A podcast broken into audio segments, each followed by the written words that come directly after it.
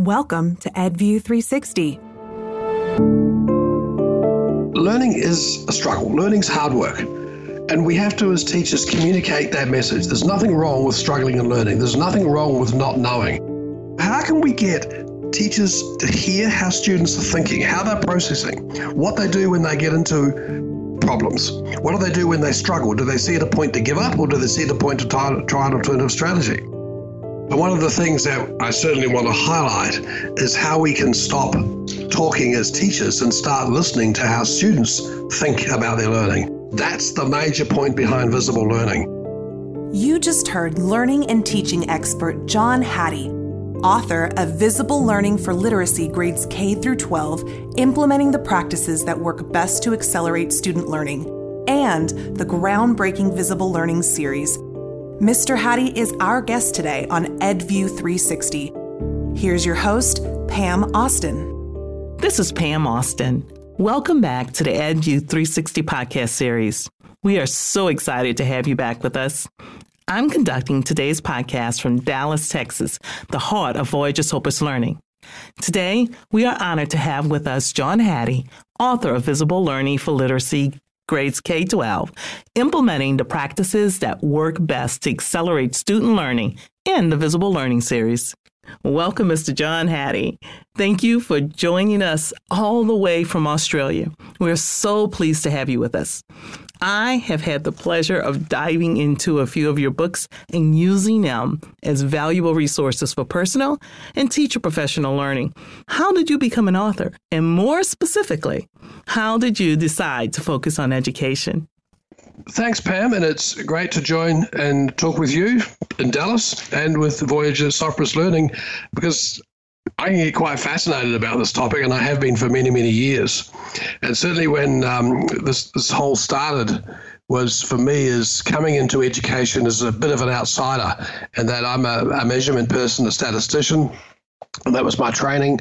And I came into this business of education, was fascinated that everybody I met had the answer about what they needed to do in their class, in their school to make a difference in student learning. And every one of the answers were different. Um, I've never met a teacher who said they were below average. And I was a kid once, and I remember that's not completely true. And so it was this notion of reading the journal articles where everything seems to work, talking to teachers, looking at the policy space and realizing that there is a million answers out there. Why is it then we're in the situation we are where we do have that variability across teacher quality? And so that's where it really started. And uh, at the time when I started my career, meta analysis was pretty new. And so I dabbled in learning how to use it, did some myself. I then thought one day, wouldn't it be great if I could take the many meta analyses and synthesize them, which ultimately led to the Visible Learning book. It took me about 20 years to write it, not because of the data. The, the data is the easy part. In fact, a few months ago, we released a, a website, a, a, free website with all the data on it. So anybody else can take all that data, save them hours and hours of work. But what took me so long was what was the story? And what was that story underlying all those data? And uh, Visible Learning was my 10th book. So I'd practiced at being an author before. The previous nine obviously disappeared into oblivion. Um, and for some reason, it caught on. Um, and I think it was about less about the data, but more about the story. I don't know, it can be contested as it should be. Um, but it was really quite exciting to see the reaction to the visible learning story and to hear teachers now talking about research themselves and seeing it as part of their day-to-day vocabulary and asking that question about how can we make learning more visible. In fact, one of the ironies, it took me probably about two years of many, many discarded titles to come up with the title Visible Learning, which is kind of weird in a way because learning isn't visible. what's happening inside your head. But the argument was how can we make it more visible so we can understand how students are thinking, how teachers are thinking, how policy and principals are thinking. So that's where it all started from when we take a look at your visible learning series, you've kind of alluded to why you created that series. But I want you to tell us uh, what is your definition of visible learning? You did mention that learning isn't visible, but what would you call visible learning in your own words?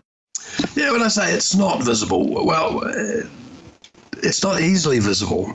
And one of the things that I certainly want to highlight is how we can stop talking as teachers and start listening to how students think about their learning. Like, let, let me ask you, Pam, how do you go about learning?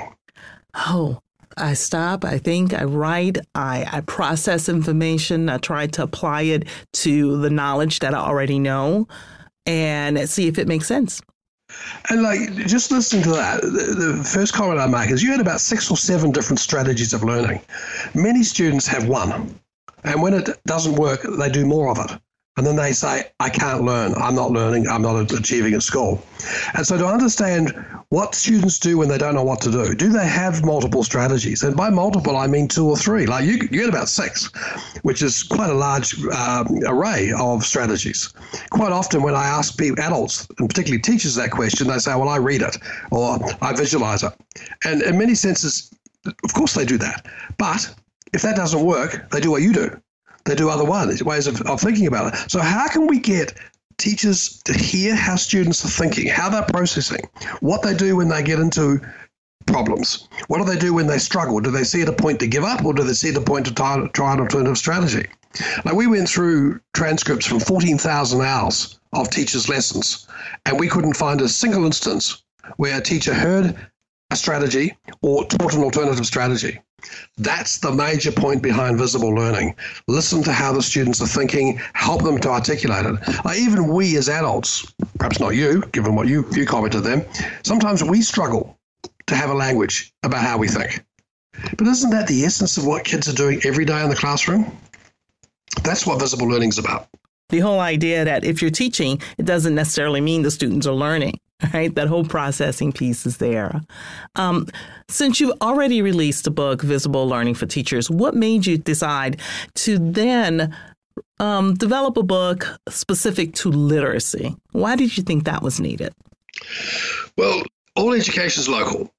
Everyone argues that their class, their school is different.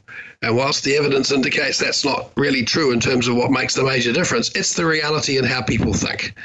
And uh, the questions I get and emails I get probably more than anything else is I've got a primary school, elementary school. Does it work here?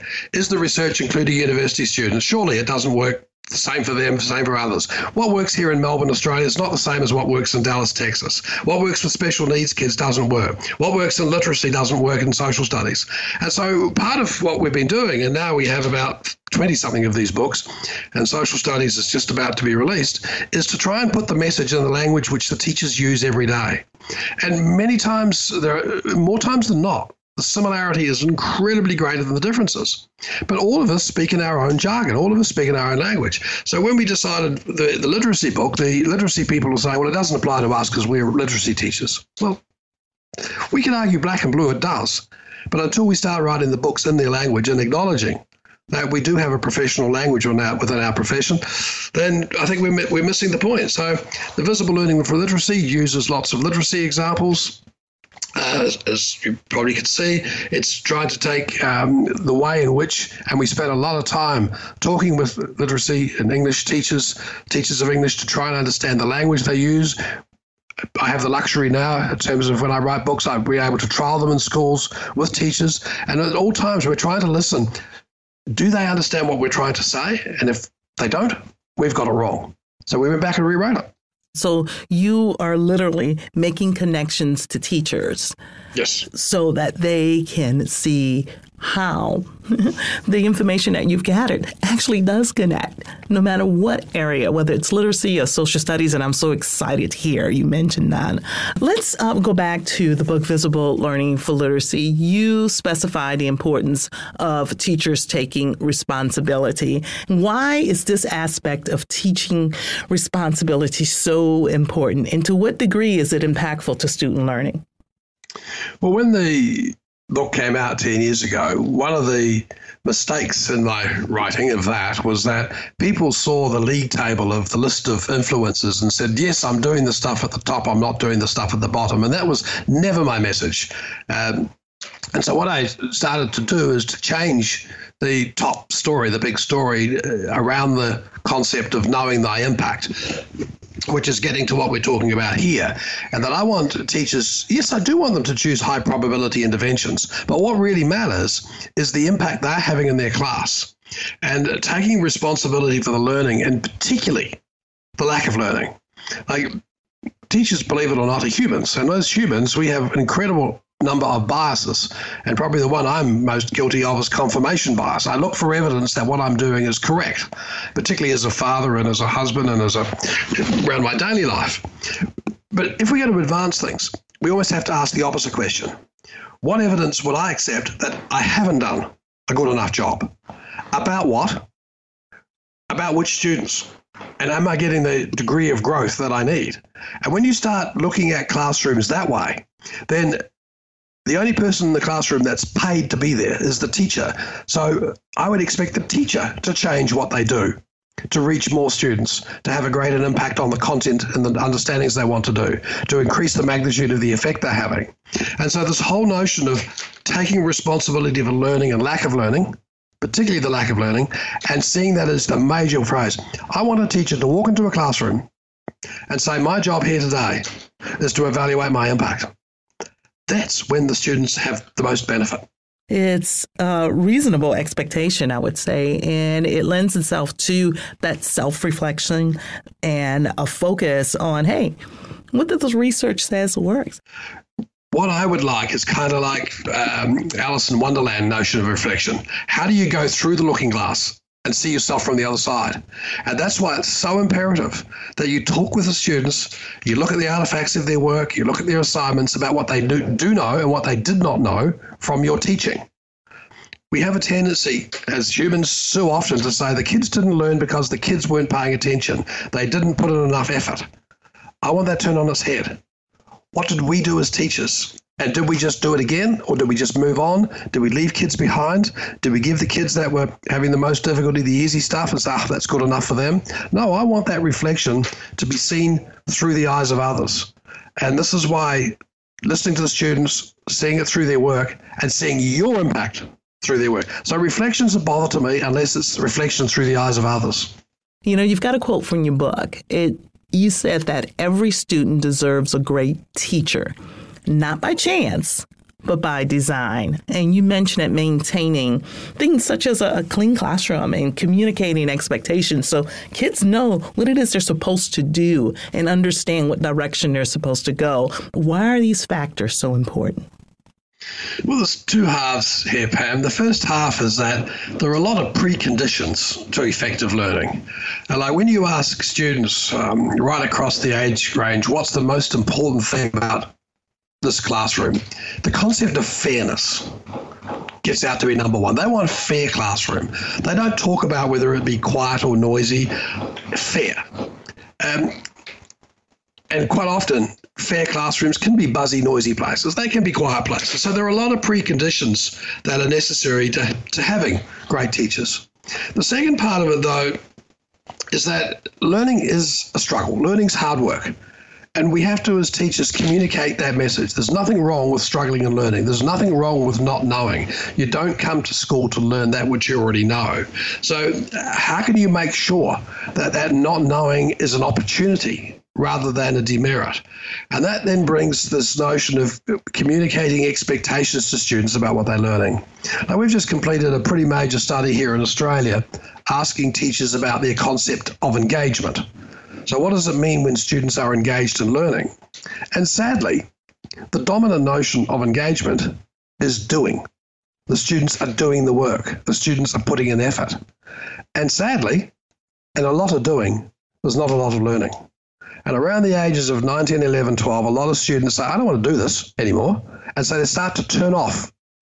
And as Lee Jenkins has shown, by the end of primary school, the start of high school, four or five kids at most each class want to be there deliberately to learn the stuff that we teach them. That's pretty horrific statistics.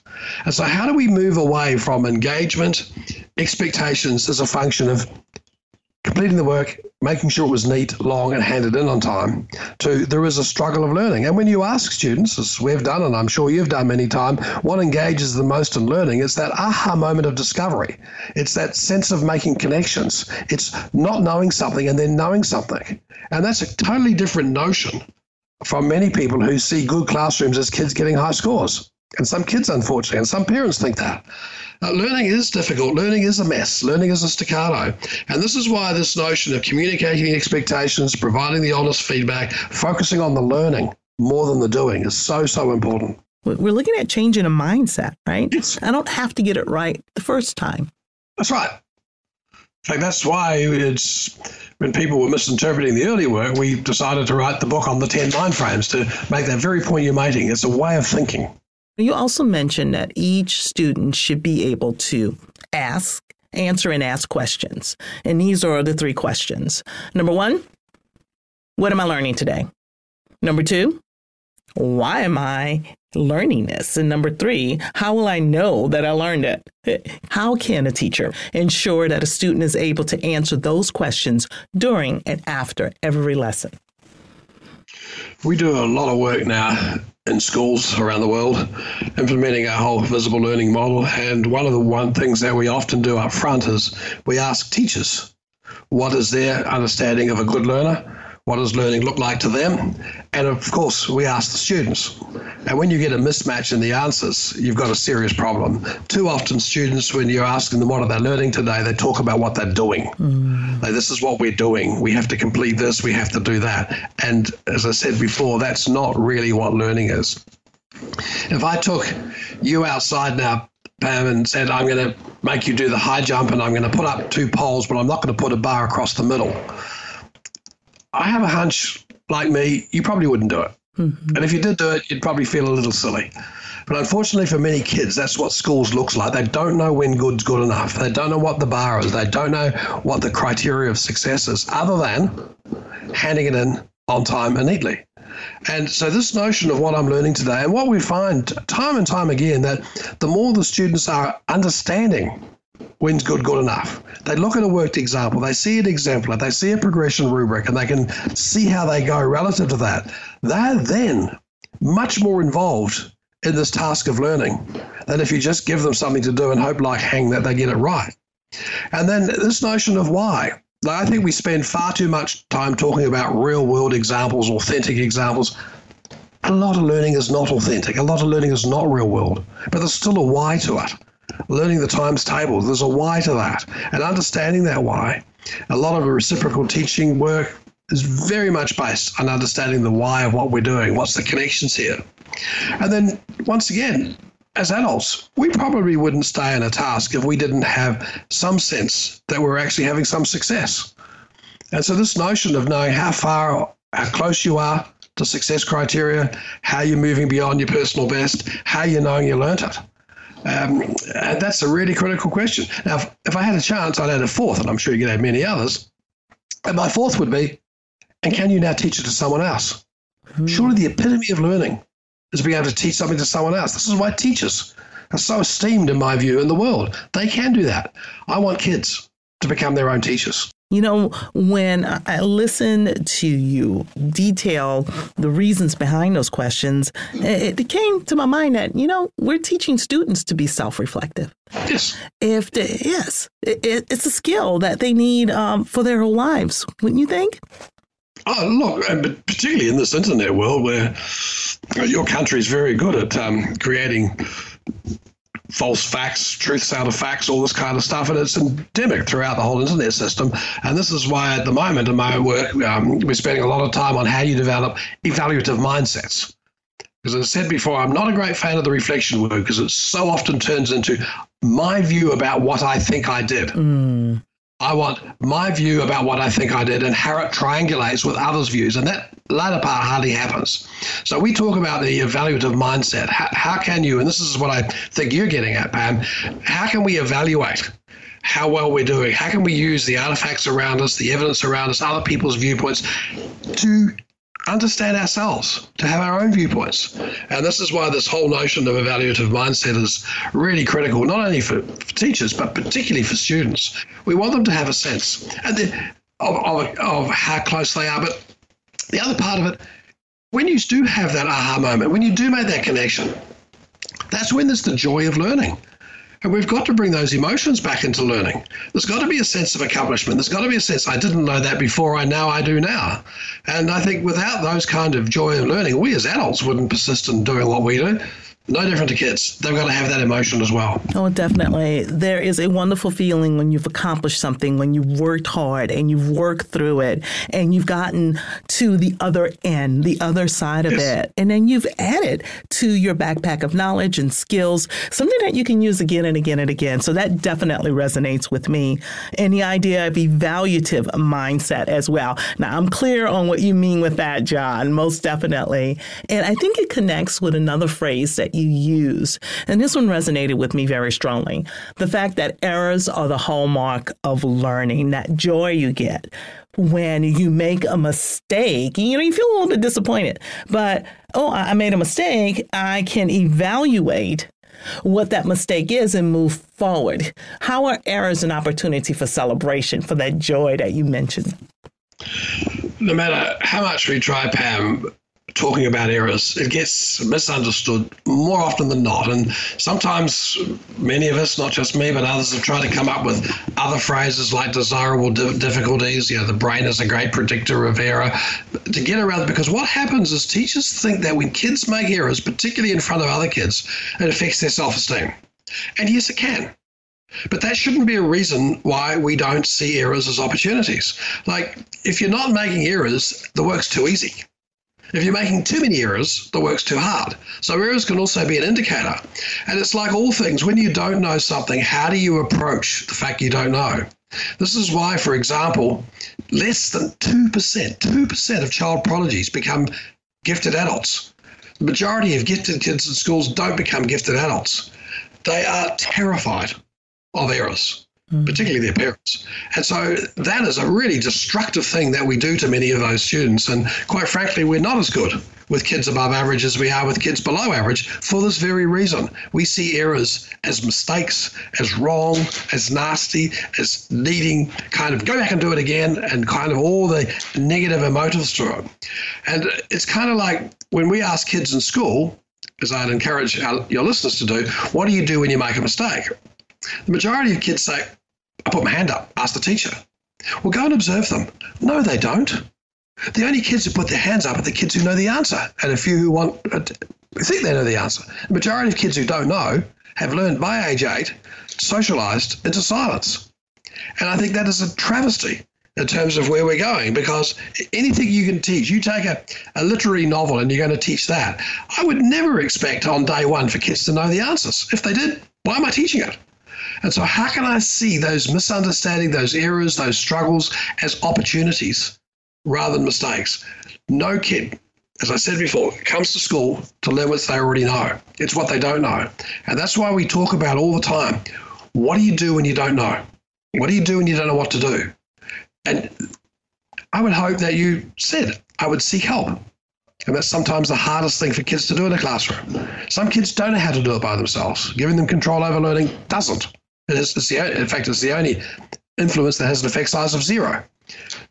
If I don't know if I don't know what to do, I need to know how to go and get help. I can get help from the internet. I can help from a teacher. I can get help from a peer. I can express what I don't know. And that's what I want to see happen more in the classroom.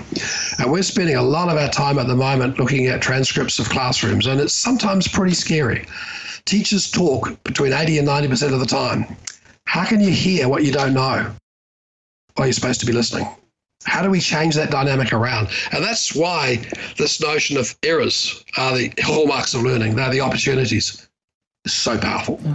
Definitely powerful. Seeing errors as opportunities is a shift to changing the idea of errors with a positive connotation, right? That's what we're looking to do.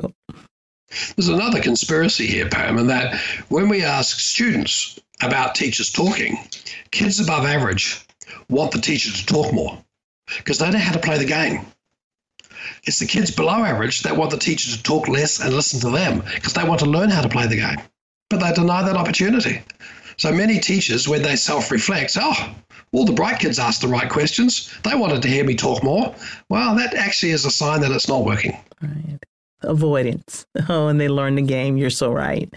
Um, you mentioned feedback. Yes. Um, I'd like to know what is the difference between good and bad feedback, and how do teachers make sure that they're providing a good feedback to their students? Now, right from the very beginning of my work in visible learning, feedback became a very strong common denominator of the things that really made a difference. And I've had a lot of pressure on me to write a book on feedback, which I resisted because there's a serious problem here. About a third of feedback is negative, is bad. The same feedback I give to you works. I give the same feedback to another student, it doesn't work. I give you feedback today, it works. I give you the same feedback tomorrow, it doesn't work. Understanding that variability is the key to feedback. Understanding that distinction between good and bad feedback is key. And so there are two things that really do matter here. Uh, when I ask teachers what do they mean by feedback, more often than not, they say, "Oh, it's it's about giving corrections. It's about giving more content. It's it's about working out what the kids know and don't know. It's it's about whether it can be informative, descriptive, prescriptive, and on and on. And there's nothing wrong with all that. But when you ask students, what do they mean by feedback? They have one answer. Tell me what to do next. If feedback doesn't include information about where to go next, students will argue black and blue despite two pages of your comments that you spent all Sunday writing, they didn't receive any feedback. Most students will look at the mark because that's the only information they have about where to go next or where not to go next. Now, there's nothing wrong with comments, clarifications, and all that kind of feedback. But if there is no where to next as well, in fact, that actually strengthens the where to next. And so that notion of where to next, it's like at the end of this call, Pam, and your editor said, well, you did this right, you did this wrong, you did this right, you did it, blah, blah, blah. But they don't say, and here's a way you could have done and asked a question differently or whatever. You're not going to learn anything other than it was good or bad. That where to next is so critical, and kids want it. So let's give it to them. The second part of feedback is where you are in the instructional cycle. As you're first learning something, you're learning a lot of content, you're learning a lot of facts, you're trying to put the content and the information in front of the. You're trying to teach a novel, what's the ideas, tell me about the characters. Then there comes a point where you want to relate those ideas and you want to say, well, when this character did this, what was the effect, etc. That relationship stuff. And then finally you want the students to take some ownership of their own learning. If you keep giving feedback at the task level, the students stay at that level. So the kids that are working at the higher levels will argue, I've got no feedback, and vice versa. If you give all this feedback about relationship stuff where the kids are trying to work out who the characters are, the feedback's not received.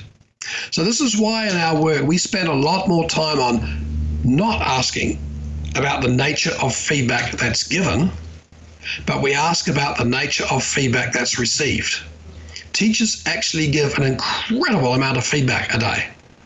On average, each kid receives about three seconds. They don't understand it, it's not relevant to where they are in their learning, it doesn't help them where to go next. And so, what I'd like your listeners to do when they spend next Sunday and mark all the kids' work, give it back, wait a day so it's not just short term memory, and then ask the students, write in three bullet points what you understood by that feedback I gave you yesterday. It's pretty sobering. It really shows you that a lot of feedback's not received. And in many ways, this is bad feedback. This is teachers doing all the work and the students not getting any of the benefit. And so feedback's a really tricky notion. We really have to understand that variability. And can you imagine, Pam, given feedback has a very powerful effect, if we could reduce that third that's negative, whoa, it's dramatically dynamic. And you know, you stress the importance of a teacher changing their teaching method based on student performance. What should the teacher's next steps be? Stop. I think one of the words that we don't use in education enough is the word efficiency. Um, how efficient is this method? We talk all the time about how effective it is, but sometimes we take too long to work out whether it was effective or not effective. And this is like there's a there's a lot of work. Your country, uh, right around the Western world, we've been obsessed with this notion of formative evaluation. And sometimes we miss the point and we think formative information is about the assessment and about the tests. It's not. It's about us understanding about what we're doing so that we change it. Um, I have no difficulty with summative. I have no difficulty with formative. I just want people to see more often that as teachers, we need to be the greatest formative engines of the lot. And we have to use the evidence, which isn't just the test scores. It could also be the artifacts of kids' work. It could be talking to the kids to triangulate that, to continually ask the question about, am I having an impact? About what? With whom? To what magnitude? And that's why teachers should be the ones that are the best listeners in the classroom to get that evidence to know when it's time to stop using the method they're doing and start keeping going on. And, and the other thing I mentioned before, and one of the sources of evidence we don't want to use just by itself is are the kids engaged? Are they doing? Because sometimes you can get very quiet, busy classrooms with no learning. What are they struggling with? What are they grappling with? Where do they go next? And this is where I want teachers to shut up more and listen more. This is where I want teachers to sometimes have multiple teaching strategies. This is not a bag of tricks. This is not eclecticism. This is a strategy so that they continually ask the same question What is my impact today? In your book, Visible Learning for Literacy, you know, um, you list out 10 mind frames for teachers. And I'm just going to read them for those of us who may not be familiar with them. So bear with me there. Number one, I cooperate with other teachers. Number two, I use dialogue, not monologue. Number three, I set the challenge. Number four, I talk about learning, not teaching. Number five, I inform all about the language of learning. Number six, I see learning as hard work. Number seven, assessment is feedback to me about me. Number eight, I am a change agent. Number nine, I am an evaluator. Number 10, I develop positive relationships. Can you explain how these 10 mind frames apply to curriculum planning? It was that move from looking at the research as tips and tricks to choose between and uh, that, that worried me. To me, then moving um, to this notion of looking at how teachers think, and uh, when we say how teachers think, that's almost a glib statement, we, and we want to get beneath that. And this is why we spent quite some time looking, working with teachers, particularly those that had incredibly high impacts, about how they were thinking. And these ten mind frames are trying to capture that thinking of our most successful teachers. And yes, I do want them to teachers to, to look at how they think, particularly when it relates to planning. Like this is why looking at I set challenge is the task going to be appropriately challenging for the students, or is it going to be do the students are going to be doing more of what they could do yesterday? And that Goldilocks principle of challenge, not too hard, not too boring, is really critical when we devise curriculum. Now the difficulty, of course, is we have 20 to 30 kids in the class. There are 20 to 30 different ways in which kids can be challenged. But if we're not challenging the students in our curriculum, I can guarantee you they will challenge you. And probably now about the things you want to be challenged about. Telling them about what the nature of learning is required and making sure you've got they've got the tools and the teaching relating to that notion of the different strategies of learning uh, which we've talked about. How do you create the lesson so that there is more dialogue? Now that's a tricky one because we're going to get that balance right. It's not dialogue versus monologue. It's the right time for monologue. It's the right time for dialogue. Surely 89% of time um, from our tw- 18,000 transcripts of teachers' lessons, 89% is the average amount of time teachers talk. Surely that's too much. How do we reduce it at the right time? How do we get students to talk to each other at the right time about the right things? How do we actually get students to appreciate and realize in the curriculum it's and in our planning, it's okay to go into the learning pit and not know when's it the right time to come out? And that needs to be planned for in terms of what we're doing as, as a curriculum uh, agent. And so these mind frames really do underlie the whole notion about how we plan. Like when we looked at national board teachers in the US and the work we did on that, many of those teachers didn't have written curriculum plans, but they had very clear planning about when they stopped something, when they listened, when they looked at how kids were thinking, what they were doing. They had really incredible challenges in the class. In fact, the most stunning difference between national board teachers, which I would call experts, and those who are as experienced but not experts, was 75% of the work in the national board teachers' classrooms was about deep learning, at 25% surface, and the exact opposite in the experienced but not expert. They got the balance right of the content you need in terms of the literacy we're learning, the knowledge we're learning, and then moving on to using it. And they knew when to be surface, when to be deep. And that requires incredible planning.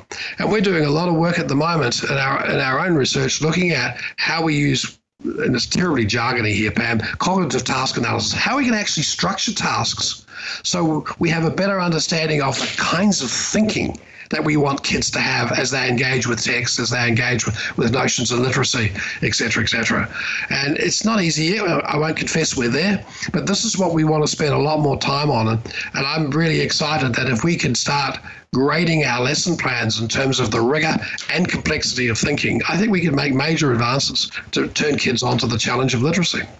I want to shift a little bit to what advice would you give to school and district leaders to help ensure that they are also prepared to understand the complexity, right? The diversity, um, all that work that goes into teaching that most people think is simple. You just go in and teach, right? This, the, the whole visible learning model has been criticized as all you're doing is telling teachers that they should do different stuff, etc. And uh, you're not investing in improving the nature of what teaching is. It's the exact opposite. And this is where school leaders and district leaders are so important. To do the kind of work that we're talking about takes time. It takes resources, like getting teachers to work together under this notion of collaborative efficacy. I don't want them to do it at four o'clock in the afternoon. I want them to do it as part of their day job. That's expensive.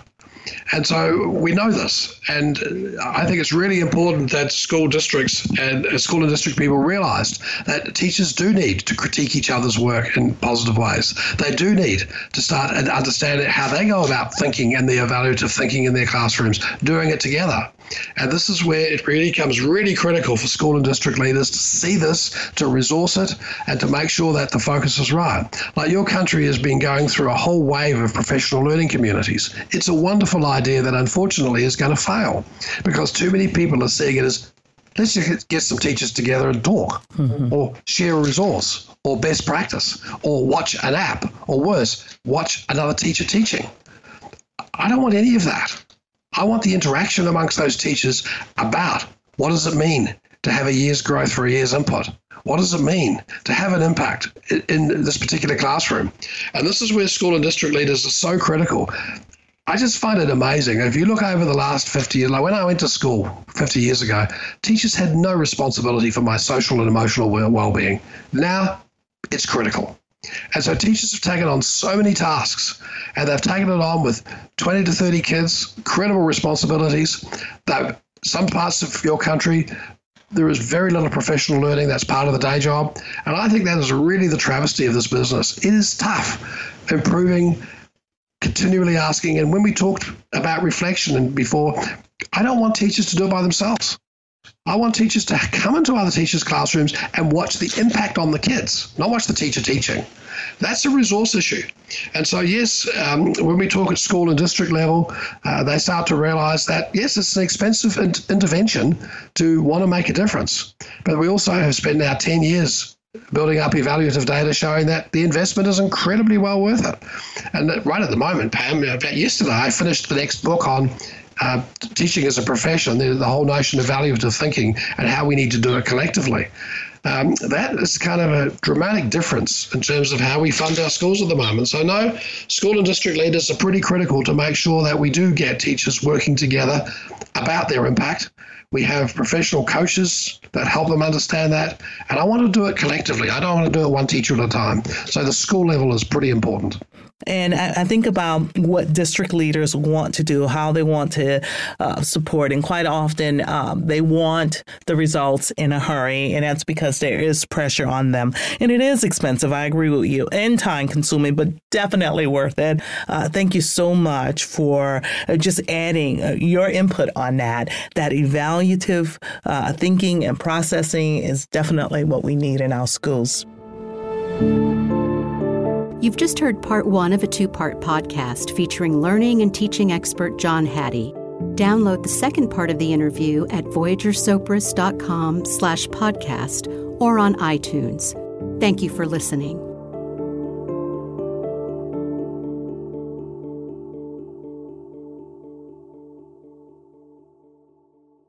John Hattie is not affiliated with Voyager Sopris Learning, nor does he endorse or make any representations or warranties regarding products associated with Voyager Sopris Learning.